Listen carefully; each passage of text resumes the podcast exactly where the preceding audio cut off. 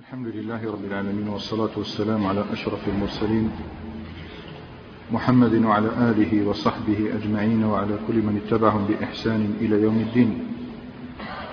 أما بعد فرأينا في مجلسنا الأخير بعض أحداث السنة التاسعة. أتممنا ما جاء في خبر كعب بن زهير بن أبي سلمى وكيف أسلم بين يدي رسول الله عليه الصلاة والسلام ثم تحدثنا عن مجيء وفدين من قضاعة التي كانت تحارب رسول الله عليه الصلاة والسلام ووقفت إلى جانب الروم أيام مؤتة وفد عذرة ووفد بلي. أيضا تحدثنا عن سارية الضحاك من أبي سفيان الكلابي إلى دومة الجندل.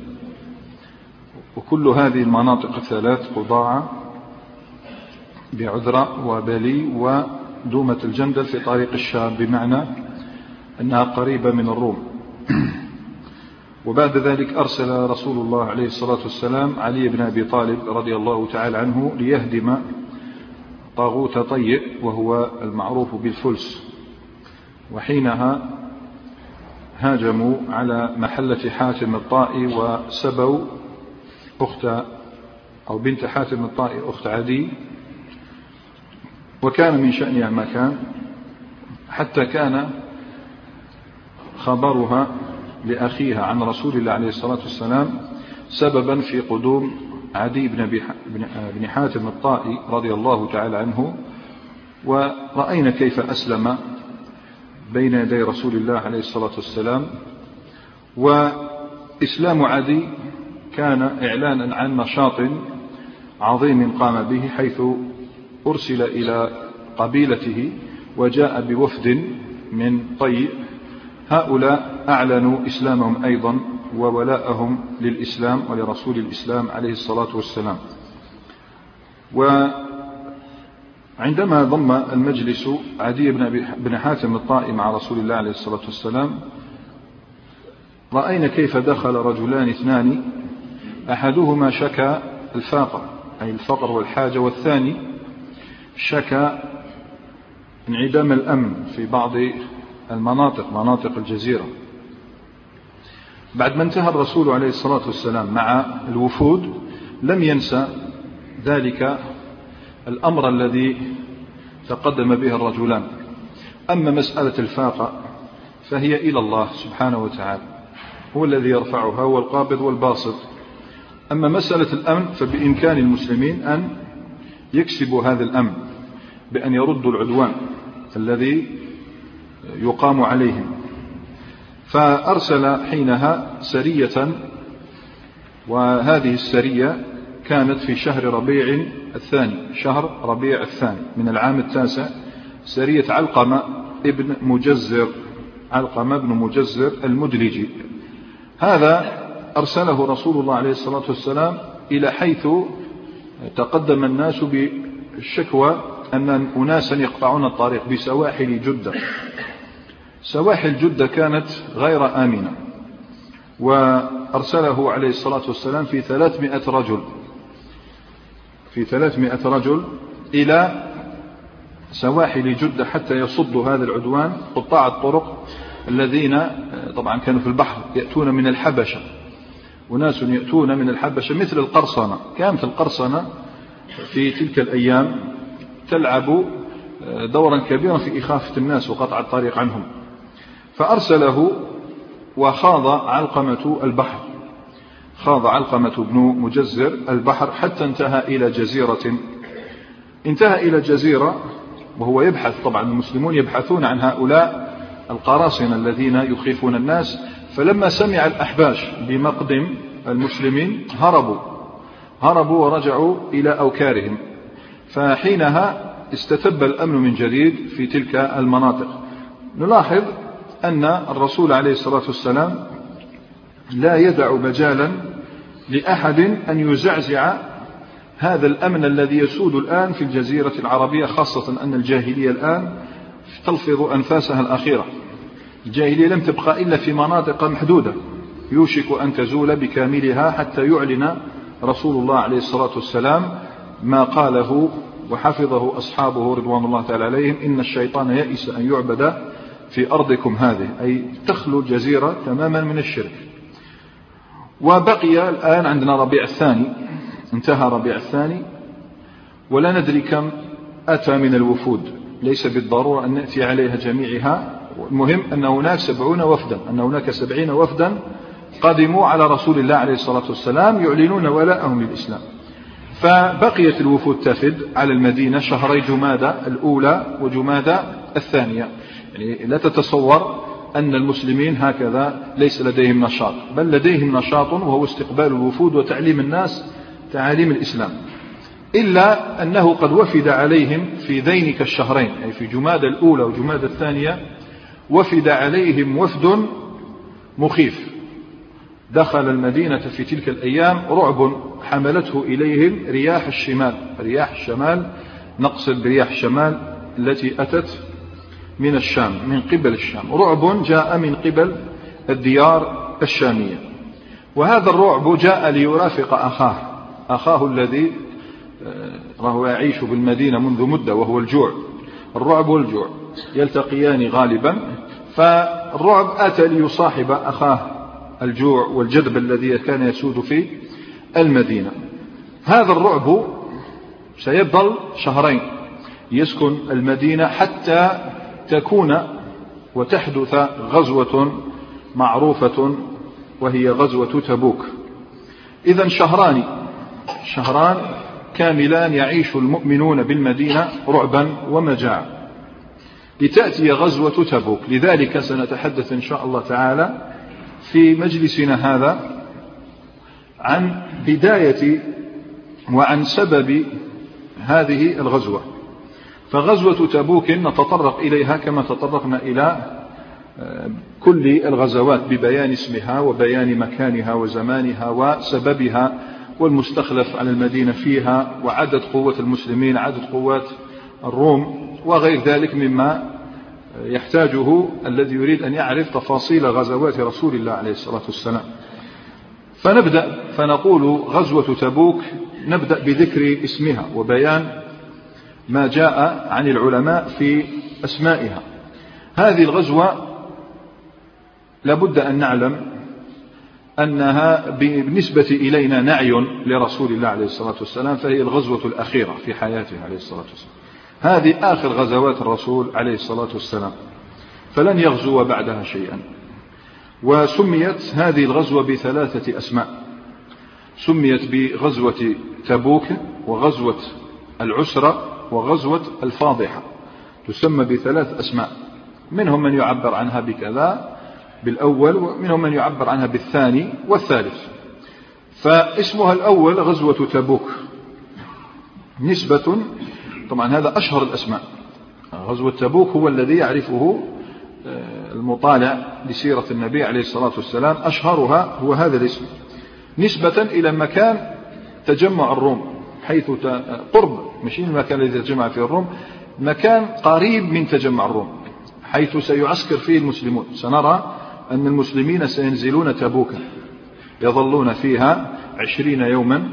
وهذا المكان أقرب المواضع, المواضع لتجمع الروم. هنالك عسكر المسلمون كما سيأتي. وذهب كثير من أهل اللغة كابن سيدة رحمه الله في المحكم وابن منظور في لسان العرب وابن قتيبة والزمخشري في الفائق ومشى عليه أيضا الميداني في مجمع الأمثال بتاع العرب. أيضا مشى عليه الحافظ ابن حجر والعيني أن هذا الاسم تبوك له سبب في تسميته كذا. هذا هذا قول أكثر العلماء بل لم نعرف ولا نعلم آه، من رفض هذه المقولة رفض هذه الفائدة التي أفادنا بها هؤلاء. قالوا سميت تبوك لأجل رجلين سيأتي ذكرهما أثناء الغزوة. يعني لما نصل إلى تبوك يحدث شيء.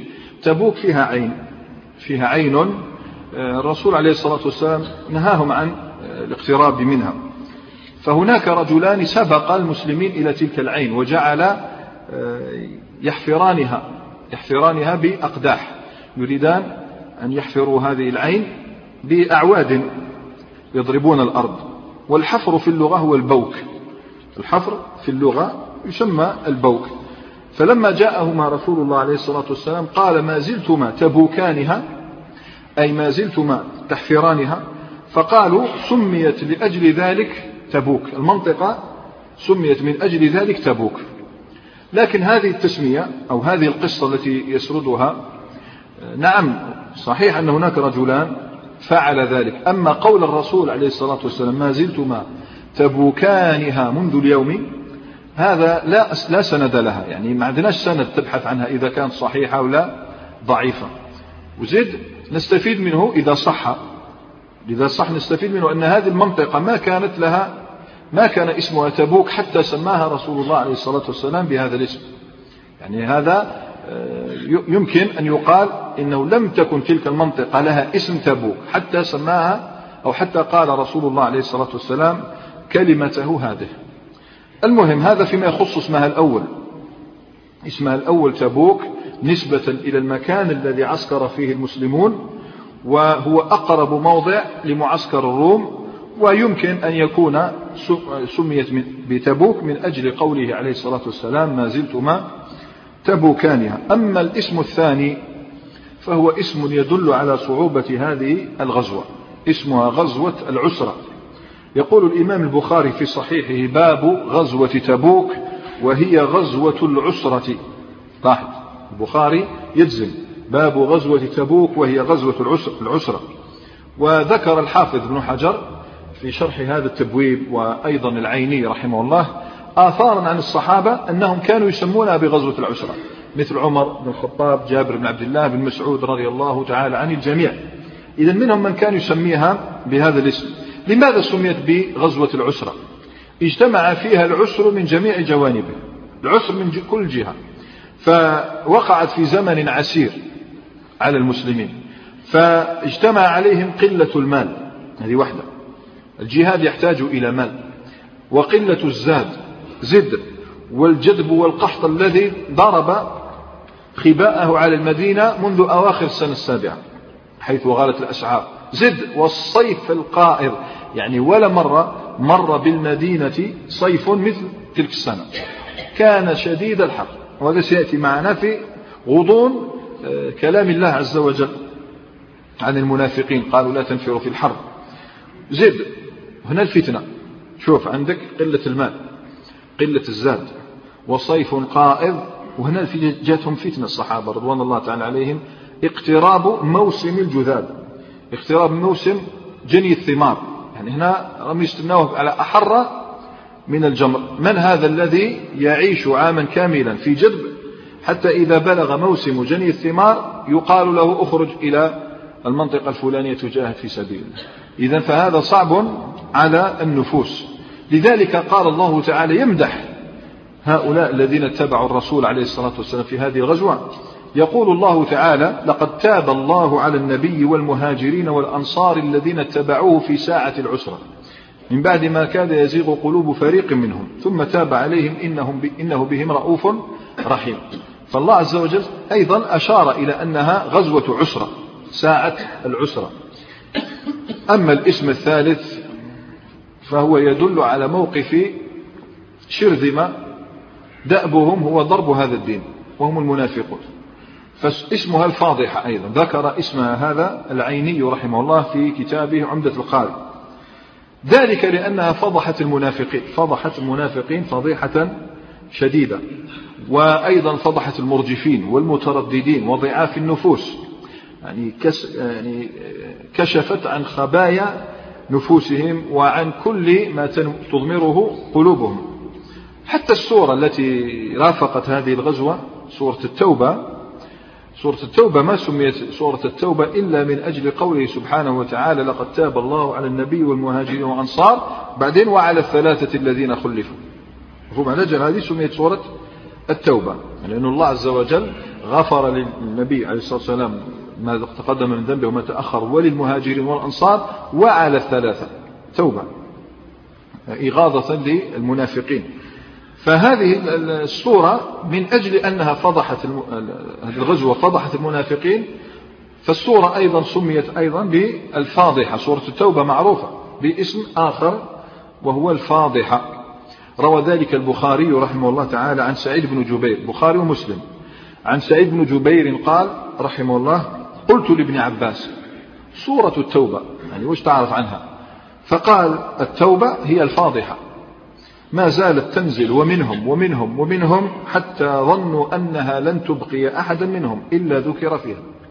يقول صح كي تقرأ سورة التوبة تصير غير ومنهم ومنهم ومنهم حتى ظن المنافقون أنه لن يترك أه- واحدا منهم حتى يفضحه وسميت أيضا سورة التوبة بالباحوث كانت تبحث مفهوم؟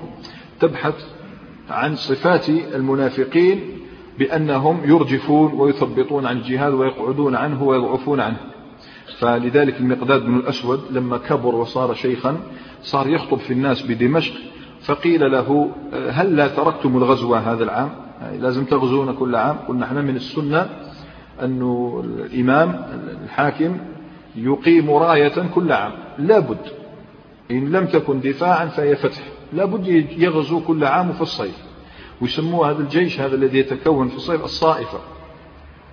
فهذا المقداد بن أسود قيل له وهو يخطب بالشام هل تركتم الغزو هذه السنة؟ فقال لهم أبت البحوث. يقصد رفضت سورة التوبة أن نقعد عن الجهاد في سبيل الله تعالى. وهذا فيما يخص أسماءها الثلاث. أسماء هذه الغزوة. غزوة تبوك نسبة للموضع. غزوة العسرة نسبة, نسبة للحال الذي عليه المسلمون. وغزوة الفاضحة لأنها أو نسبة إلى حال المسلمين حال المنافقين والمرجفين. أما زمانها زمانها ومكانها. خرج لها رسول الله عليه الصلاة والسلام في شهر رجب. لأنه قلنا خلي جماد الأولى وجماد الثانية المسلمون يستقبلون فيه الوفود وغير ذلك. إحنا كذلك لن نبقى ننتظر. ما نبقاش ننتظر شهرين كاملين. تخيل نخليكم هكذا شهرين كاملين. نستنى حتى لا. هناك هناك شيء راح يحدث نطيل فيه الكلام قليلا. شيء يحدث في هذين الشهرين. نقف قليلا مع عبارات الصحابة في وصف هذا الرعب الذي سكن المدينة.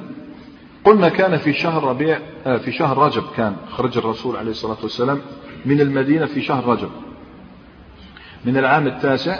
وهذا العام موافق للعام الثلاثين بعد الستمائة للميلاد ستمائة وثلاثين للميلاد ستمائة وثلاثون للميلاد وكانت في شهر أوت.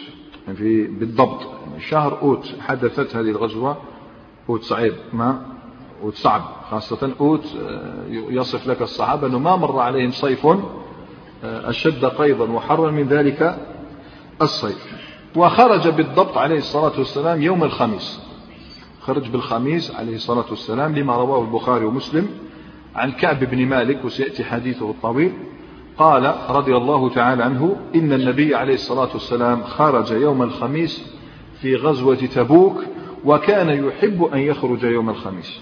كان يستحب لأنه من استحباب السفر يستحب يوم الخميس كما كان عليه رسول الله عليه الصلاة والسلام. طبعا هذا زمانها. كانت في العام التاسع من شهر رجب يوم خميس خارج مكانها معروف وهو نصف الطريق الذي يعني إذا ذهبت إلى الشام من المدينة إلى الشام في نصف الطريق تبوك. بمعنى 700 كيلومتر. 700 كيلومتر يخرج الصحابة رضوان الله تعالى عليهم والنبي عليه الصلاة والسلام في مقدمتهم في ذلك القيض في ذلك الجوع. مفهوم؟ يخرجون لملاقاة من؟ قضاعة ملاقاة الروم. تلاحظ جيش أو يقولوا بلي غزوة عسرة من جميع النواحي. وكانت تلك البقعة في زمن الرسول عليه الصلاة والسلام قليلة السكان. لا شأن لها. ما فيها لا نبت ولا شيء. ما فيهاش يعني أمر يعني يجعل السكان يسكنون هذه المنطقة. إحنا قلنا حتى الأعراب اللي إحنا نسموهم البدو الرحل البدو الرحل كانوا يتتبعون مواقع القطر. ولماذا؟ حيث مواقع القطر يكون الزرع. ويأخذون مواشيهم الأنعام الأبقاء الإبل والبقر والغنم فيعيشون مدة حيث يوجد الكلى.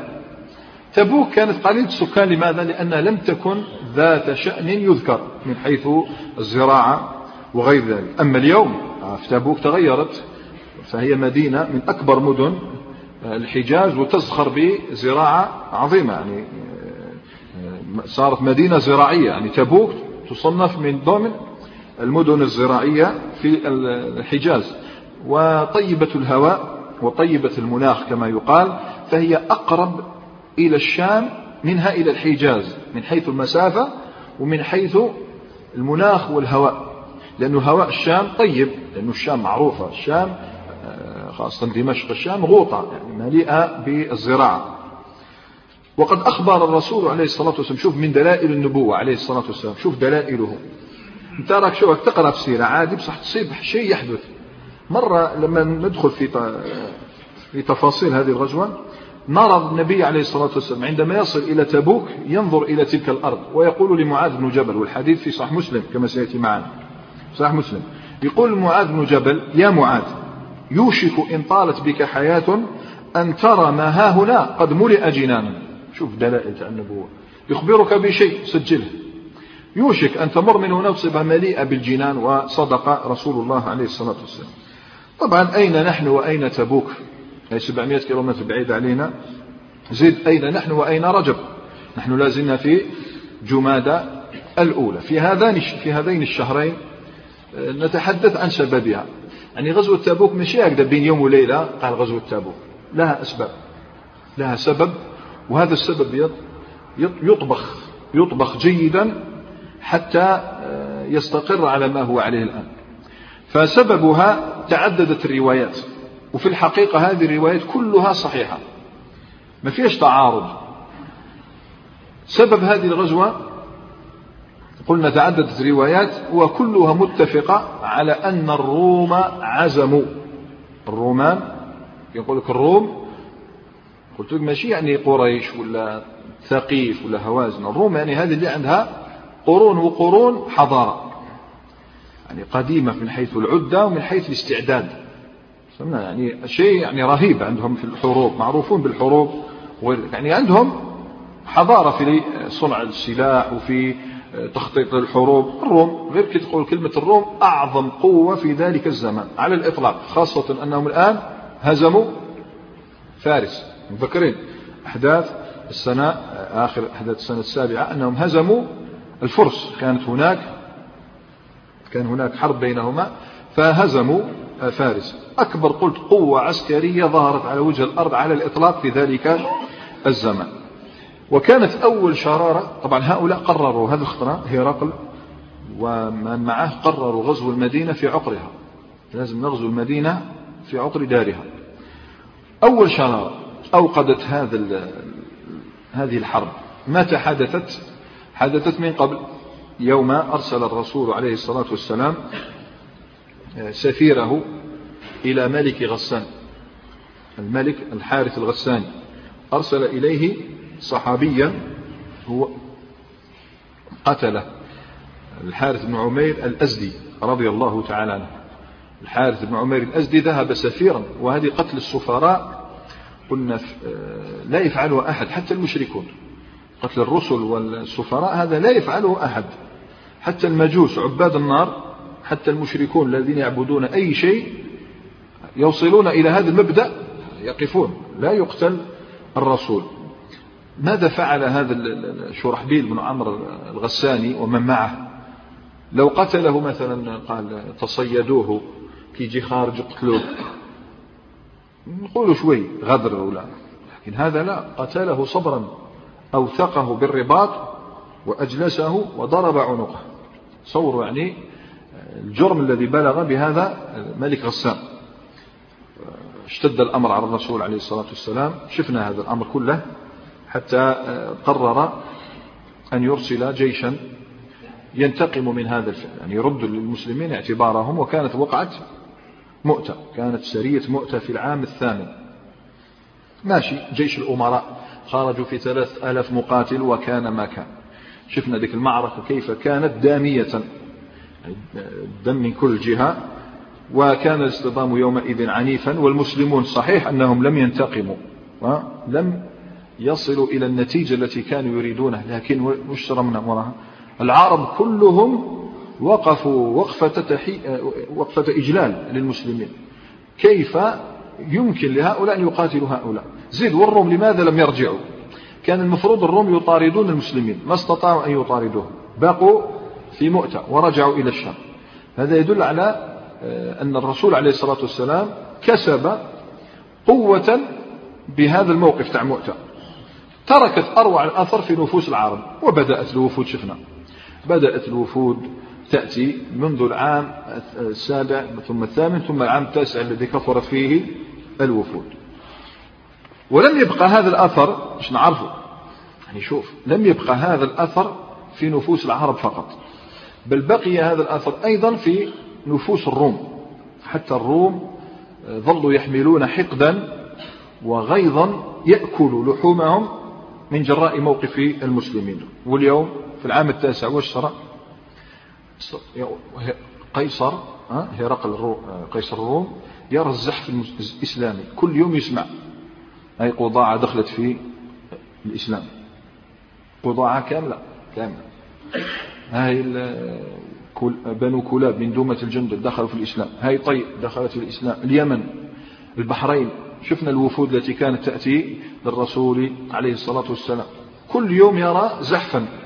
وخاصة من قبل الشام. إذا بدأ هرقل والذي العاقل الإنسان يعني عاقل له يفكر جيدا. هنا طاش الفكر نتاعو راح. فأدرك أنه لابد من إيقاف هذا الزحف الإسلامي ويقضي على الإسلام والمسلمين بضربة لا يستيق لا يقف منها المسلمون أبدا. ماشي.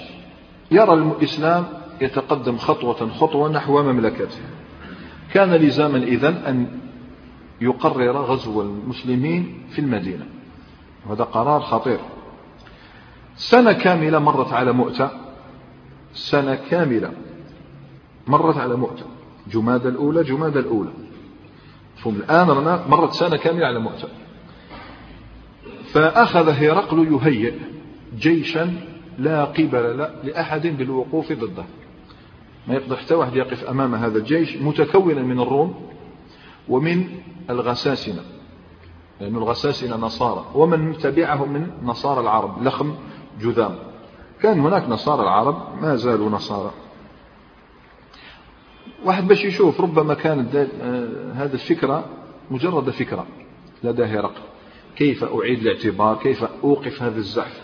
لكن الفكرة الآن صارت عزيمة. متى؟ عندما أرسل إليه شوف نصارى العرب أرسلوا إلى هرقل بأن المسلمين يعيشون أياما تعد فرصة سانحة للقضاء عليه. إنهم يعيشون عام مجاعة إنهم يعيشون عام جدب عام ما عندهمش فيه زاد ولا مال ولا أي شيء. إذا أسنح فرصة الآن أن تقضي عليهم إن شئت القضاء عليهم ذلك ما كنا نبغي هذا الذي يريده قيصر فشجعوه. فشجعوه على ذلك. وبتعرفوا أنه لابد من الوقوف أمامه. قلت الجاهلية خلاص شوف تصور ترى تهدم في الجاهلية. بقى هكذا ساعات قليلة وستذهب كلها. يريد الروم الآن أن يضرب الإسلام والمسلمين. أنا أقول ولو ما عندك ولا شيء لازم تنط ما عندك ولا شيء لازم تقاوم وتدفع هذا الكيد الذي يراد به الإسلام. بدأت الأنباء تترامى. شوف يصورها لك العلماء كالنبال. تترامى إلى المدينة تأتي الأخبار. جاء بها الأنباط. الأنباط هؤلاء هم الأعراب الذين كانوا يقصدون الشام للتجارة في الزيت. يجيبوا الزيت من الشام ويدخلوا المدينة.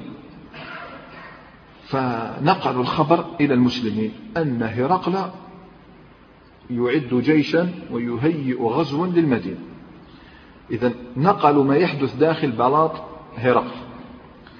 الزمن قيد والأرض جذب والزاد والمال قليل بل إن المسلمين الآن ينتظرون زمن جني الثمار على أحر من الجمر. كل ذلك جعل الرعب. تصور يعني تتخيل الآن في زماننا هذا تسمع بلاد من البلدان التي تعد اليوم من أعظم القوى في زعمهم تسمع بأنها تريد الغزو. غزو بلاد إسلامية. لا شك أن هذا خلاص يعني المفروض نحسوا به لأنه كثر. إلا إذا آه، أعتدنا عليه وهانا بك شيء آخر مصيبة. المفروض الإنسان يستشعر هذا الأمر عظيم جدا. بلاد؟ وش من بلاد؟ مدينة يعني لا يزالون يأكلون التمر. فهم؟ فيسمعون بجيش عرمرم يريد غزو المدينة. الآن دخل الرعب. وهذا ابتلاء عظيم للمسلمين. لا يسمعون صوتا وكي نقولها لك يعني نقولها لك رسمي. ما كنتش معهم صح؟ نخليك دوك تكون معهم لا يسمعون صوتا يعني صيحة إلا ويظنون أن الروم قد جاءوا. مفهوم؟ إلا والروم قد جاءوا. هكذا. حتى شجعان من الصحابة. نقول لك حتى الفاروق عمر. عمر الفاروق ما أدراك ما الفاروق الذي يفر منه الشيطان كان إذا سمع صيحة يظن أنها الروم. جاء غساسنا قالت الروم أذكياء ما يجيش هو. يبعث لك الأتباع وهما موراهم. دوك نجو إذا لباس شفنا باللي أنهكتموهم رانا موراكم. نغنم وإذا قضوا عليكم رانا سلمنا مفهوم؟ كما يفعلوا في كل زمان. يقدمون دائما كبش الفداء. فإلا قلب رجل واحد. قلب النبي عليه الصلاة والسلام. شوف ما إيش قاع بهم. الرسول عليه الصلاة والسلام سيد المتوكلين على الله سبحانه وتعالى. الخوف لا يعرف طريقه إليه عليه الصلاة والسلام. هنالك شيء في هذه الأيام في هذا الأشهر الشهرين هذول صح الخوف ما دخلش القلب نتاعو بصح كاين حزن دخل قلبه. ما تستناوش غير كما تكلمنا على إبراهيم ها لما ولد الرسول صلى الله عليه وسلم باعك تستناو زعما واش تمتمات عاش عامين إلا ثلاث أشهر أو عامين إلا أربعة أشهر. ما زال يعيش إبراهيم يموت في السنة العاشرة. ما لماذا هو حزين؟ نقول لك يا سيدي ما هوش حزين برك. أو حزين وغاضب. شو واحد كيموت وواحد يغضب. يحزن. إذا ماشي مسألة متعلقة بالموت. غاضب بل راهو اعتزل نساءه. اعتزل نساءه جميعهن. وصعد إلى مشربة والمشربة الغرفة العالية يعني مكان مثل السدة. تكون كانت في المسجد فصعد لها رسول الله عليه الصلاة والسلام. هذا الحزن تاع الرسول عليه الصلاة والسلام يبدو عليه وهو ينزل للصلاة بالناس أو لخطبة فيهم أو لوعظهم أو لاستقبال الوفود. لكن شوف ينزل المسجد هذيك الحجرات كاع محاها كاع من الخريطة والناس تشوف به الرسول عليه الصلاة والسلام؟ حزين غاضب ولا يدخل إلى نسائه. فأثر ذلك الحزن على الصحابة رضوان الله تعالى عليهم وبلغ هذا الأثر مبلغا فاق القدر تاع الخوف من الروم. شفتوا الخوف تاع الروم كيف صورته لك؟ الآن دوك الصحابة حزنهم على الرسول شوف الحب تاع الصحابة للنبي عليه الصلاة والسلام. شافوه حزين حزنوا جميعا وشافوا هذا الحزن وهذه المصيبة التي أصابت الرسول عليه الصلاة والسلام. أنستهم الروم. لماذا؟ لأن في المدينة هذه الأيام خبرا. انتشر أن الرسول عليه الصلاة والسلام طلق نساءه. هذا الخبر. هذا الخبر نقول لك يمشي. صحيح لما يمشي صحيح؟ دوك نشوف. لا أحد يستطيع طبعا أن يصف صبر رسول الله عليه الصلاة والسلام ولا حلمه. لأنه بلغ الغاية الغاية في الصبر الغاية في الحلم. هذه المرة اجتمعت عليه الهموم من كل جانب. تعرفوا الإنسان إذا اجتمعت عليه الهموم من كل جانب يقع. فهم. يبدو عليه شيء أو ربما يريد أن يتخذ قرارا مثل هذا الغضب وهذا الحزن. هموم دولته المعرضة لخطر عظيم يأكلها الجوع من جهة والرعب من جهة. هموم دولة. زد وهموم بيت. يعني الإنسان يدخل بيته ليرتاح فإذا به يجد هما في بيته. هذا الهم سببه أخطاء وقعت فيها زوجات الرسول عليه الصلاة والسلام أمهات المؤمنين وما أدراك ما أمهات المؤمنين. وكما قيل ولو أن سهما واحدا لاتقيته ولكنه سهم وسهمان وثالث. دير وقوع أمهات المؤمنين في مثل هذه الأخطاء في مثل هذه الأخطاء أمرا لا بد من علاجه حتى لا يتكرر خاصة أنهن قدوة لغيرهن. فلا أنفع لهن مثل الهجر. هكذا يرى الرسول عليه الصلاة والسلام. لا بد من تأديبهن وهجرهن واعتزالهن لأنه يعلم أن الهجر ينفع وسترى أنه نفع. يلا نبدأ الآن نلج هذا المشكل. نسان الروم لا نسيت الروم. حتى أنتم ما نسيت الروم. يستعب نسيت الروم شوية. شفتوا مقبل واحد رافد السيف وحط حتى قاعد يسمع. هذاك الرومي هذوك وش صار دوك حد يجي يعرف وش صار تعال واسمع. أحاديث كثيرة طبعا في هذا الباب نجمعها إن شاء الله تعالى ولنصل إلى المقصود. فننطلق من رواية البخاري ومسلم عن ابن عباس هي التي نجعلها الأصل ونقطعها بما شئنا أن نقطعها من الروايات التي لها علاقة. ابن عباس رضي الله تعالى عنه. يقول لم أزل حريصا على أن أسأل عمر عن المرأتين من أزواج النبي عليه الصلاة والسلام اللتين قال الله تعالى فيهما إن تتوبا إلى الله إن تتوبا إلى الله. هنا يحبس. فقد صغت قلوبكما. شو معناها صغت ولتصغى إليه أفئدة الذين لا يؤمنون به لا الآخرة. لتصغى إلي تميل حتى أنت الآن إنسان كي تصغي إليه شو معناها؟ تستمع. دير تصغي تميل. إذا الإصغاء هو الميل. فقد صغت قلوبكما. أي مالت قلوبكما عن الجادة. إن تتوب إلى الله. فقد صغت قلوبكما ويقول ابن عباس انتظرت عاما كاملا لأسأل. لهيبة عمر رضي الله عنده هيبة عجيبة. بين عائشة رضي الله تعالى عنها كانت دائما تدخل الحجرة بيتها وين توفي الرسول عليه الصلاة والسلام بلا خمار. تقول زوجي وأبي هما ميتان. فلما دفن عمر معهما صارت لا تدخل إلا بخمار. عمر سبحان الله. تخشاه النساء حيا وميتا. لازمنا واحد شغل عمر. المهم عام كامل. طبعا هذا مهم كي تعرف عقلية الصحابة مع عمر لأنه كاين مسائل فقهية تأثر في هذا. مثلا مسألة العول. اللي يقرأ الفرائض يرى أن العول بن عباس ما كانش يعتقده ما كانش عول. فهم كاش قال؟ بصح كان ما يخالف الصحابة على عمر حي. غير مات عمر ولا يقول بالع... آه، ولا يقول بلي ما كاش عول ولا يصرح. مات عمر. آه. ما كاش العول كاع في الميراث. اللي يقرأ الميراث يعرف هذه المسألة. له هيبة. عمر بن الخطاب رضي الله تعالى عنه. قال لك فحججت معه مرة حجة فعدل وعدلت معه. في مال. ليقضي حاجته. فعدلت معه بالإداوة. جبت له الإداوة الكوب طست مثل الطست تضع فيه الماء. فتبرز أي قضى حاجته. حتى جاء فسكبت على يديه من الإداوة. غسل يديه فتوضأ فقلت وحدنا ما شاء الله يعني هو ارتاح لا بأس يعني ما شاء الله. فقلت يا أمير المؤمنين. طبعا الخطاب لا عاقل ما إنسان عجيب الله يب... قلنا يكشف لك كان يبكي في الصلاة. يقول لك هذاك الصح هذاك التابع يقول لك هذا اللي يقول عليه جافي. إنسان عجيب. فقال يا أمير المؤمنين من المرأتان من أزواج النبي عليه الصلاة والسلام اللتان قال الله تعالى فيهما إن تتوبا إلى الله فقد صغت قلوبكم. فقال وعجبي لك يا ابن عباس.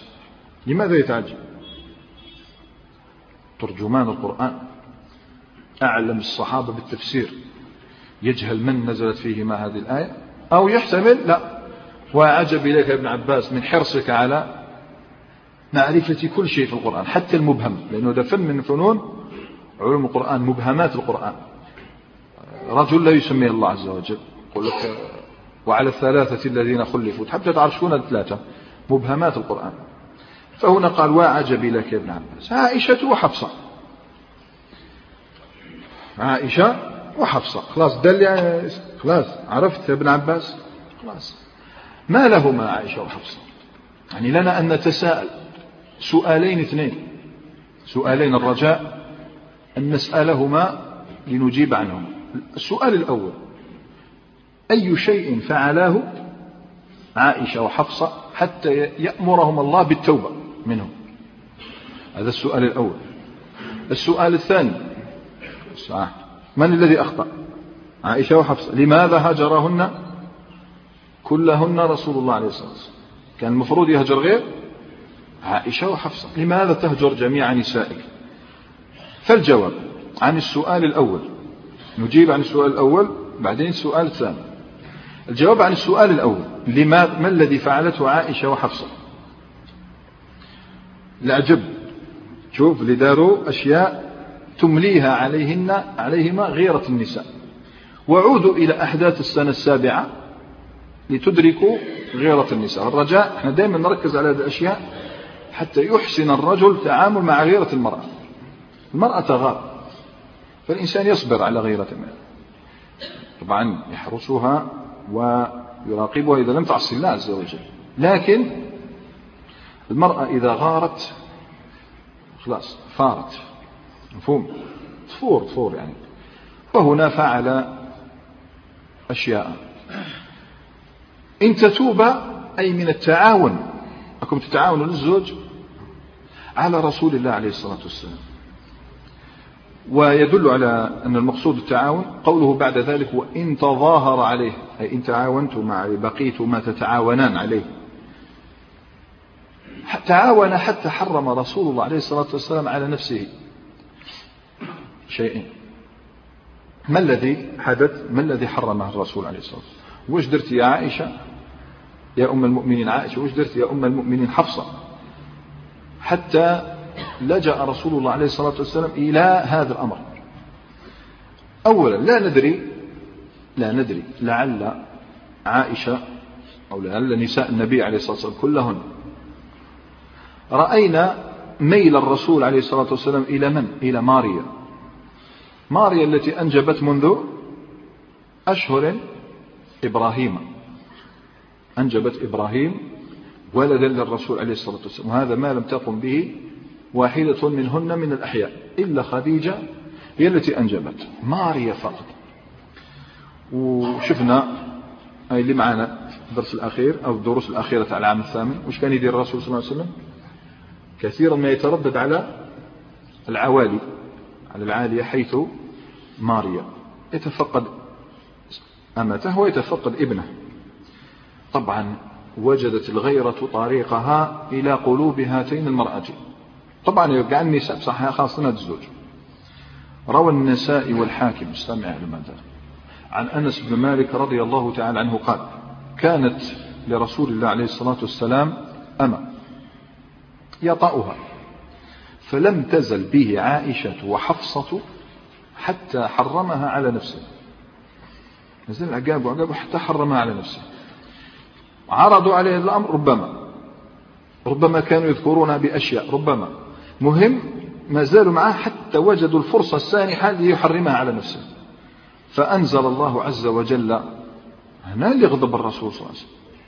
بسبب هاتين المرأتين لامني الله عاتبني الله يا أيها النبي لما تحرم ما أحل الله لك تبتغي مرضاة أزواجك. والله غفور رحيم. يلومه الله عز وجل. لماذا تحرم على نفسك هذه الأمة تبتغي مرضاة أزواجك؟ وكان سبب هذا يعني كما في تفسير الطبري وكما في مسند الهيثم بن كليب وهذا صححه الحافظ ابن كثير في تفسيره وأقره الشيخ مقبل بن هادي الوادعي رحمه الله في الصحيح المسند من أسباب النزول. يعني أقر الحافظ ابن حجر على تصحيحه لهذا. شوف الآن وش دارت حفصة. عن ابن عمر أخوها يحكي. أصاب النبي عليه الصلاة والسلام أمته في بيت حفصة. له الحق. الرسول صلى الله عليه وسلم لا يجب لا, لا يجب عليه أن يعدل بين الحرات. فكيف مع الإماء إذا دخلوا في الحساب؟ عادي. وفي بيته عليه الصلاة والسلام. صح في بيت حفصة وفي نوبتها. فوجدت حفصة حفصة غضبت وحزنت. فقالت يا نبي الله لقد جئت إلي بشيء ما جئت به إلى أحد من أزواجك في يومي وفي دوري وعلى فراشي. فالرسول عليه الصلاة والسلام كان يسترضيها يسترضيها قال ألا ترضين أن أحرمها فلا أقربها؟ فقالت بلى. يعني هذوش كنا نستناو يعني؟ هذوش كنا نستناو بريق ناشف. بلى وخاصة عائشة. قولي إيه. فقالت فحرمها عليه الصلاة والسلام. ولاحظ هنا وقال لها لا تذكري ذلك لأحد. لا تذكري هذا أمر لأحد أنني حرمت ماريا على نفسي. فذكرته لعائشة. حفصة ذكرت هذا لعائشة فأظهره الله عليه. نزل الوحي قالوا شوف حفصة خرجت السرق على الرسول عليه الصلاة والسلام. هذه وحدة. لم يقف الأمر ها هنا. خلاص قضينا على ماريا. نزل واحدة أخرى. عندها مكانة عظيمة في قلب الرسول. وهي زينب بنت جحش. شفنا أنها كانت لديها منزلة عظيمة. وش قالت عائشة؟ لما خاصمتها زينب وكانت وتلك التي كانت تساميني في المنزلة عند رسول الله عليه الصلاة والسلام. لها مكانة خاصة أنا بنت عمته وقرشية زينب بن جحش رضي الله تعالى عنها. فتآمرت الآن قال واش ماريا؟ خلاص زينب بن جحش ماذا الذي فعله؟ الحديث الآن في صحيح البخاري ومسلم. عن عائشة قالت كان رسول الله عليه الصلاة والسلام يشرب عسلا عند زينب بنت جحش عسل ويمكث عندها على أجل العسل يمكث عندها. شرب عسل هذا بينا تمكث عندها فيها نظر. فهم ماشي. فتواطأت أنا وحفصة. شوف لك البراءة عائشة. تحكي لك هذا الأمر عادي لتتعلم النسوة أنه لا يحل لهن الوصول إلى الغاية بوسيلة خاطئة. باش ما يتقتديوش بها بهن فتواطأت أنا وحفصة على أيتنا دخل عليها. شوف لي يدخل كي يجي لعندك. قولي وكي يجي لعندك أنت قول فتقول له أكلت مغافير؟ مغافير هذا شيء من مثل الصمغ يلصق في الأشجار. إحنا نسموه مثلا علف صنوبر مثلا عندنا هذا النوع يلصق بالأشجار الصمغ. ويقال مغافير أيضا. إني أجد منك ريح مغافير. قالت له شو كل ما يدخل عندك. قل واش أكلت مغافير؟ إني أجد فيك ريح مغافير.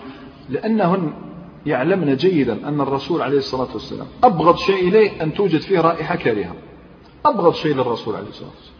خاصة أنه يناجى. لا لا. يناجى. جبريل. ملائكة. لا تفارق. فعندئذ. والعسل يعني كما إحنا نقولوا آخر ذوق ما وراء الذوق. ها؟ كاين ما وراء الذوق ها؟ لاريرغو تعرفوه. يطلق شوية رائحة آه، تشبه المغافير بصح ما يبقاش. إذا ما كذبوش هما الزوج فيك ريحة مغافير. فعندئذ قال رسول الله عليه الصلاة والسلام لا ولكني أكلت أو كنت أشرب عسلا عند زينب بنت جحش. فلن أعود وقد حلفت. حرم على نفسه شو؟ العسل. قال لحفصة لا تخبري بذلك أحدا. لماذا؟ حتى لا ربما حتى لا تجد شيئا. زينب زد حتى لا يقتدي به أحد في أن يحرم على نفسه أشياء. تقتديش بالرسول عليه الصلاة والسلام في أشياء؟ الله قال له لماذا فعلتها؟ مفهوم ماشي. لا يريد أن يصل هذا الأمر إلى أحد المفروض تكتمه. فعندئذ نزل العتاب من السماء. سورة التحريم. يا أيها النبي عليه الصلاة والسلام لم تحرم ما أحل الله لك؟ تبتغي مرضاة أزواجك والله غفور رحيم. قد فرض الله لكم تحلة أيمانكم. كيف نتحلل من اليمين؟ في سورة الأنعام نزلت. وسورة الأنعام مكية. كفارة فكفارة إطعام عشرة مساكين من أوسط ما تطعمون أهليكم أو كسوتهم أو تحرير رقبة. فمن لم يجد فصيام ثلاثة أيام. إذا قد فرض الله لكم تحلة أيمانكم في سورة الأنعام. والله مولاكم وهو العليم الحكيم. وإذ أسر النبي إلى بعض أزواجه حديثا لا تخبري أحدا إني حرمت ماريا وإني حرمت العسل. أسر إلى بعض أزواجه حديثا فلما نبأت به أن نبأت به من؟ عائشة. وأظهره الله عليه. بين الله قال شو دارت عرف بعضه وأعرض عن بعض. وهذه صفة الكريم تكلمنا مرة عن الفتوة. قلنا الفتوة ليس تحمل سيف تخرج برا مش الفتوة. الفتوة قبول المعاذير. وزيد وإذا لمت لا تلم كل شيء. لا تلم على كل شيء. مثلا إنسان ارتكب خمس أخطاء. لمه في خطأ خطأين. ما تذكرش كل شيء. هذه صفة الكرماء. فعرف بعضه وأعرض عن بعض. ربما عرف جبد لها سيرة ماريا ما جبد لها سيرة العسل أو العكس جبد لها سيرة العسل ما جبدش سيرة ماريا. المهم ما ذكر لهاش كل شيء. فلما نبأها به تعجبت قالت من أنبأك هذا؟ قال نبأني العليم الخبير الذي لا تخفى عليه خافية سبحانه. إن تتوب إلى الله فقد صغت قلوبكم. ملتما إلى شيء خطأ. عرض الله تعالى عليهن التوبة. إن ترجع إلى الله فاللهم بارك. وإن أصررتم على هذا الفعل فسيأتي. إن الله مولاه. والملائكة وجبريل وميكائيل والملائكة وصالح المؤمنين والملائكة بعد ذلك ظاهر. لمنا أنه ما من شيء من الله عز وجل من الخالق إلى المخلوق إلا وسيؤيدون الرسول صلى الله عليه وسلم. وعلى جل هذه شكون؟ شكون اللي أخطأ في هاتين القضيتين؟ عائشة وحفصة. حتى الآن صح لماذا هجرت النسوة جميعا؟ هذا الأمر جواب عن السؤال الثاني زاد الطين بالله. وقت تخلطت في شهر جمادى الأولى الثانية زاد الطين بلة أنهن جميعهن رضي الله تعالى عنهن. في مثل هذا الوضع الحارج وضع عجيب يعني في المدينة. تواطأن جميعهن على أن يسألن رسول الله عليه الصلاة والسلام التوسعة في النفقة. التوسعة في النفقة. لاحظ كيف تعالج الأمر. وتلك قلنا ثالثة الأثافي الأثفية شنو هي الأثفية؟ ما فين تسموها ثالثة الأثافي مش تحب تطبخ شيء على الأحجار؟ الحجر الذي يطبخ عليه يسمى أثفية. شحال تحتاج؟ 14 ثلاثة. أثفية من هنا وأثفية من هنا وأثفية تضع شنو؟ عباء القدر. تضع قدرا وتطبخ. متى تضرم النار؟ إذا جاءت الأثفية الثالثة. إذا هذه ثالثة الأثوف شعلة النار. إذا هنا الرسول عليه الصلاة كما نقول إحنا في مثل عندنا جاءت القطرة لفيض الكأس. صبر الرسول صلى الله عليه وسلم أمر بحال لكن هذا الأمر خلاص. فروى مسلم عن جابر بن عبد الله رضي الله تعالى عنهما قال دخل أبو بكر يستأذن النبي عليه الصلاة والسلام فوجد الناس جلوسا ببابه. صار الناس جالسين عند باب الرسول عليه الصلاة والسلام. لم يؤذن لأحد منهم واحد ما جاز فقال فأذن لأبي بكر غير أبو بكر يدخل فدخل. ثم أقبل عمر فاستأذن فأذن له. كذا ما دخلش دوك شو يدير فدخل. أبو بكر دخل عمر وشوف الأصهار تاع النبي عليه الصلاة والسلام. فوجد النبي عليه الصلاة والسلام جالسا حوله نساؤه. حوله نساؤه. واجما ساكتا. هكذا ساكت. حزين الرسول عليه الصلاة والسلام. واحد ما يسمش يهضر ساكت. فقال أبو بكر عرف وش كان فقال في قلبه في نفسه لأقولن شيئا أضحك به النبي عليه الصلاة والسلام. دخل له شوية سرور على الأقل. فقال يا رسول الله عليه الصلاة والسلام لو رأيت بنت خارجة يقصد زوجته لو رأيت بنت خارجة سألتني النفقة. هذه زوجته أخرى سألتني النفقة. شوف كيف يعرف يعالج الأشياء. فقمت إليها فوجأت عنقها. حكمت من رقبة وطعنتها نفقة. هاي بنت خارجة. عندئذ ضحك رسول الله عليه الصلاة والسلام كما تضحكون الآن. ابتسم.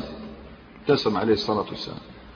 وقال طبعا هذا الابتسامة لأجل مقام هذا الرجل العظيم. وقال وهو حزين هن حولي كما ترى يسألنني النفقة هن حولي كما ترى يسألنني النفقة أي التوسعة في النفقة وإلا الرسول عليه الصلاة والسلام كان ينفق مما آتاه الله. هنا ما عنده ولا شيء لا دنانير ولا دراهم. فقام أبو بكر. شوف الرجال علاش يقول دين عند الرجال. فقام أبو بكر رضي الله تعالى عنه إلى عائشة يجأ عنقها مش غير بنت خارج حتى عائشة. أمسكها من هنا وطعنها في عنقها. عمر غير شاف من ثاني عمر بن الخطاب يلا. نهض إلى حفصة يجأ عنقها. وكلاهما يقول تسألنا رسول الله عليه الصلاة والسلام ما ليس عنده؟ فقلنا والله لا نسأل رسول الله عليه الصلاة والسلام شيئا أبدا ليس عنده. نزيدوش نفعل هذا؟ طبعا الرسول عليه الصلاة والسلام خلاص قلنا غاضب حزن. ضربة من هنا ضربة من هنا وهم سابق. فقرر أن يهجرهن تأديبا مو هجر تعذيب كان هجر تعذيب ما ينفع. هجر تأديب حتى تتربى في سبيل الله حتى هجر في سبيل مش انتقاما قال جابر ثم اعتزلهن شهرا. ثم اعتزلهن شهرا أو تسعا وعشرين يوما. اجتمعت قلت كل هذه الأسباب. اجتمعت كل هذه الأسباب وأضف إلى ذلك العتاب الذي نزل من عند الله سبحانه أضف إلى ذلك الرعب والجذب الذي يحدق بأمة الرسول عليه الصلاة والسلام. قال الحافظ ابن حجر في الفتح يحتمل أن يكون مجموع هذه الأشياء كان سببا لاعتزالهم. يمكن. وهو شوف كيف يحسن. وهذا هو اللائق بمكارم أخلاقه صلى الله عليه وسلم وسعة صدره وكثرة صفحه. يعني ما كان الرسول عليه الصلاة والسلام يهجران على جل سبب واحد ولا اثنين اشتملت عليه أسباب. وأن ذلك لم يقع منه حتى تكرر موجبه منهن ورضي الله عنهن. فهم إذا في أسباب. نعود إلى ابن عباس. ابن عباس خلاص يشوف ابن عمر الخطاب توضأ. قالوا عائشة وحفصة. جاء رايح المفروض خلاص أخذ الذي سأل عنه وصار المفروض ينصرف. عمر بن الخطاب بدأ يسرد عليه كل شيء. يجمع له قاعد الأسباب. بدأ يحكي له. كان المفروض يفسر الآية لا زادوا علم. فقال ابن عباس وأخذ عمر يستقبل الحديث يسوقه. بدأ عمر بن الخطاب يحكي.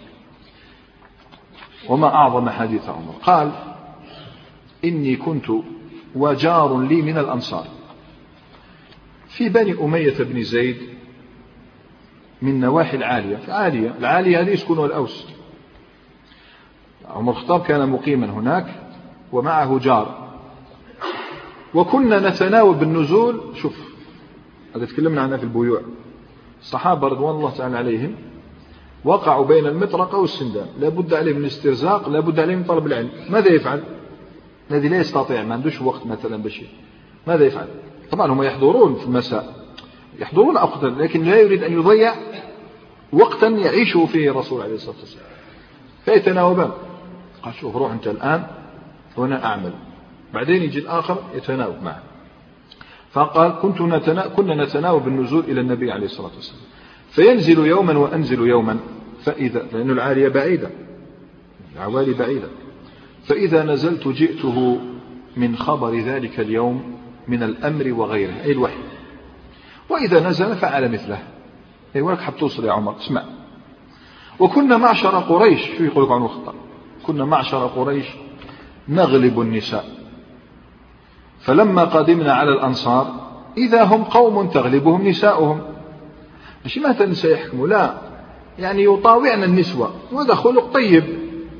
خلق طيب إنك تطاوع المرأة يعني تجعلها تناقشك إحنا 99% فاصل 99% لا نقبل هذا. قال ديري كذا ديري ما تناقشيش. يعني مفهوم إحنا عندنا هذه. وش دخلك؟ وش تكلفي في روحك؟ مفهوم إحنا عندنا هذا لكن نريد أن نصل إلى هذا المستوى. تبقى المرأة تشعر بأنها سيدة كما تكلمنا مرة شاورها وخالفها. إحنا باين بالله عندنا شوية عرق تاع قريش. الأنصار لباس ما شاء الله. أنصار. عمر الخطاب يقول يغلبنا يغلبناهم يغلبناهم نساؤهم. فلما قدمنا على الأنصار إذا هم قوم تغلبهم نساؤهم. فطفق أي بدأ نساؤنا يأخذن من أدب نساء الأنصار العدوى. عمر الخطاب يتأسف قال والله إن كنا في الجاهلية ما نعد للنساء أمرا. حتى أنزل الله فيهن ما أنزل وقسم لهن ما قسم. أعطاهم وش أعطاهم فصحت على امرأتي يوما. قرشي صحت. فراجعتني ردت. طبعا كفرية هذه عنده. فأنكرت أن تراجعني. فأنكرت أن تراجعني. وفي رواية قال فبينما أنا في أمر أتأمره. أتفكر فيه. إذ قالت امرأتي لو صنعت كذا وكذا. قال فقلت ما لك؟ ولما ها هنا؟ وفيما تكلفك؟ كلافا. فيما تكلفك في أمر أريده. شوف فقالت ولم تنكر أن أراجعك؟ فوالله إن أزواج النبي صلى الله عليه وسلم لا يراجعنه وإن إحداهن لتهجره اليوم حتى الليل. يعني النساء تاع الرسول صلى الله عليه وسلم يأخذن معه يعطين ويجادلنه لماذا لا تفعل كذا؟ بل أفعل كذا؟ بل يهجرنه اليوم كامل حتى الليل. أنا عمر الخطاب عباد شنو هو كي راجعته زوجته كفرية أما لا هذه غزوة. ما خليك من تابوك النساء تعمل. مش وحدة تراجع الرسول صلى الله عليه وسلم. طبعا في رواية أخرى قالت عجبا لك يا ابن الخطاب ما تريد أن تراجع أنت وإن ابنتك لتراجع رسول الله عليه الصلاة والسلام حتى يظل يومه غضبان. الإنسان شوف يقف أمام هذا. المرأة مرأة مهما كانت مرأة. في هذا الجانب القرب تاع الزوج من زوجته يجعلها تراجع أحيانا تغضبه. الإنسان يصبر. قال فأفزعني. خفت. شنو هذا؟ هذا عندي يصل إلى حد لا يطاق. وسنرى إن شاء الله ماذا فعل؟ عمر الخطاب. قال عمر بن الخطاب رضي الله تعالى عنه فأفزعني. فقلت خابت من فعل منهن ذلك بعظيم. أي قد خابت وعادت بإثم عظيم. ثم جمعت علي ثيابي فدخلت على حفصة. فقلت أي حفصة أتغاضب إحداكن رسول الله عليه الصلاة والسلام اليوم حتى الليل؟ فقالت نعم. فقال خبت وخسرت أفتأمن إحداكن أن يغضب الله لغضب رسوله عليه الصلاة والسلام؟ فتهلكين؟ يعني أما تخشين أن يغضب الله لغضب الرسول عليه الصلاة والسلام فيهلكك؟ لا تستكثري على رسول الله. شوف النصيحة الأبوية لابنته. لا تستكثري على رسول الله عليه الصلاة والسلام. وهذا تفقه منه أشياء عظيمة. خاصة في سياسة بيت البنت. فالعادة الناس أكثر الناس اليوم الذين ما عادوا يعبؤون لمثل بناتهم اللائي يتزوجن. خلاص تزوجت كأنه أخرج قنبلة من بيته تهنى ويسمع هناك أحداث تقع في بيتها مع زوجها ويغض الطرف. يغض الطرف وهذا خطأ. لأنه بهذا سيترك الخرق يتسع على الراقع. لابد من أول يوم تتدخل وتنظر المخطئ من المصيب وتصلح الأمر. وتتكلم مع البنت بطريقة تزجرها أمام الزوج تبين أنه له السيادة تبين للزوج أنه السيد مهما كان مخطئ. اصبري وكذا وكذا بعدين يحكمه هو وتكلم معه قال يا أخي أنت مخطئ أو يا بني أنت مخطئ. لكن تتدخل من أول يوم. هكذا شوف عمر يأتي فيتثبت ثانيا ينصح ابنته. فقال لا تستكثري على رسول الله عليه الصلاة والسلام. في رواية قال فإن له ليس معه لا دراهم ولا دنانير. قال ولا تراجعيه في شيء. لا تراجعيه في شيء. لا تردي عليه الكلام. ولا تهجريه واسأليني ما بدا لك أي شيء تريدين أنه ولا يغرنك أن كانت جارتك. هي أوضأ منك. علم أن الأمر هذا أرادت أن تقلد عائشة لأن عائشة تتدلل. قال لا يغرك لا يغرنك أنك ترين عائشة فهي أوضأ منك وأحب إلى رسول الله عليه الصلاة والسلام. تكلم. ما تعنديش عائشة. عائشة إذا فعلت هذا فالرسول عليه الصلاة والسلام يحبها وهي وضيئة. وقلنا تكلمنا مع حفصة لم تكن بتلك الوسامة التي تلفت الأنظار. يا حفصة أقد بلغ من شأنك أن تؤذي رسول الله عليه الصلاة والسلام؟ والله لقد علمت شوف هنا الكلام. والله لقد علمت أن رسول الله عليه الصلاة والسلام لا يحبك. كلام خطير. ولولا أنا لطلقك. فبكت أشد البكاء. طبعا هو يقصد لا تنسي أنه قد طلقك مرة. شفنا هذا الحكم رواه الحاكم الدارمي وغيره والطبراني أن الرسول عليه الصلاة والسلام طلق حفصة فجاء إليه جبريل فقال راجع حفصة فإنها صوامة وقوامة وهي زوجتك في الجنة. هذا شرف عظيم لحفصة. المهم لا تنسي هذا أنه طلقك مرة. قال عندك حبس عمر. لا. قال ثم خرجت حتى دخلت على أم سلمة لقرابتها مني. قريبة هي كلاهما من بني مخزوم. فكلمتها.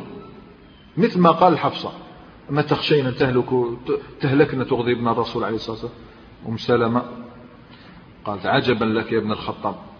عجبا لك يا ابن الخطاب. دخلت في كل شيء حتى تبتغي أن تدخل بين رسول الله عليه الصلاة والسلام وأزواجه. يعني تدخل روحك في كل شيء حتى بين النبي صلى الله عليه وسلم وأزواجه. قال عمر فأخذتني والله أخذا كسرتني عن بعض ما كنت أجد. يعني كنت حاب يعني كنت أتكلم بقوة لكن كسرتني بهذا الكلام. فخرجت من عندها. قال فدخلت على عائشة. فقلت يا بنت أبي بكر أقد بلغ من شأنك أن تؤذي رسول الله عليه الصلاة والسلام؟ عائشة مالي ومالك يا ابن الخطاب؟ عليك بعيبتك. تقصد العيب؟ العيبة هي أنفس شيء عند الناس. أي اهتم بروحك بنفسك بزوجك وبنتك. يعني لا تتدخل في شؤونك طبعا نستمع. وكان لي صاحب من الأنصار هذاك الإنسان. إذا غبت أتاني بالخبر. وإذا غاب كنت أنا آتيه بالخبر. ونحن نتخوف ملكا من ملوك غسان. ذكر لنا أنه يريد أن يسير إلينا. سمعنا بلا يسير. أحب يجي لأننا فقد امتلأت صدورنا منه. شوف العبارات. امتلأت صدورنا منه. وكنا تحدثنا أن غسان تنعل النعال. شفت الخيل يضعون لها صفائح حديدة تنعل النعال للخيل. لغزونا. فنزل صاحبي يوم نوبته. في يوم نزل عند الرسول صلى الله عليه وسلم. فرجع عشاء شوف مع العشاء. فضرب بابي ضربا شديدا. ضرب عجيب. كسر الباب. وقال افتح افتح. أنائم هو يعني ضرب شديد. أنائم هو يصرخ. قال ففزعت. فخرجت إليه وقال غير شافه. قال حدث أمر عظيم. فقال عمر ما هو؟ أجاء ملك غسان وش وصل؟ يعني غير كما قال النبي انطلق أجاء ملك غسان ماذا يدلك هذا؟ يدلك على ما من صيحة تحدث في المدينة الآن إلا ويقولون قد جاء ملك غسان. وش قالوا؟ قالوا لا ما جاش ملك غسان. قال بل هو أعظم وأهول. شكون؟ هرقل. شكون؟ جاء هرقل. بنفسه ولا المدينة؟ فقال بل هو أعظم وأطول. طلق رسول الله عليه الصلاة والسلام نساءه. عرفت علاش قلت لكم المصيبة عن النبي عليه الصلاة والسلام؟ هذه غطت المساحة التي كان الخوف من الرومان أخذها من القلوب. نساء قاعد الهم الآن الرسول صلى الله عليه وسلم حزين. الآن الرسول صلى الله عليه وسلم غاضب. فغضبت المدينة وحزنت المدينة كلها. قال أول حاجة غير اسمع. طلق نساءه. شو قال؟ قد خابت وخسرت حفصة. على باله بلي عندها يد في هذا. لأنه أعادت خبرين. تنساش بلي عاودت خبرين للرسول صلى الله عليه وسلم. كنت أظن أي أي متيقن. أظن هنا بمعنى متيقن. كنت أظن أن هذا يوشك أن يكون لكن شوف الموقف تاع الرجال. مش ربات الحجال. أو من تشبه بربات الحجال. لأعلمن ذلك اليوم. ذهب يتثبت. الأمر يخص شكون؟ يخص شكون؟ رئيس الدولة يخص النبي عليه الصلاة والسلام. هذا أمر يمس استقرار البلد. فلا أتثبتن منه ما عاودش الهضرة. ما قالش للناس طلق النساء راح ما أنه يمس بنته. فذهب ليتثبت قال فجمعت علي ثيابي فصليت مع النبي عليه الصلاة والسلام صلاة الفجر. والرسول كان يطيل شوية صلاة الفجر. لذلك نكمل إن شاء الله حديثنا في المجلس القابل يوم الثلاثاء. نكتفي بهذا القدر الليلة وسبحانك اللهم وبحمدك أشهد أن لا إله إلا أنت أستغفرك وأتوب إليك والسلام عليكم ورحمة الله وبركاته.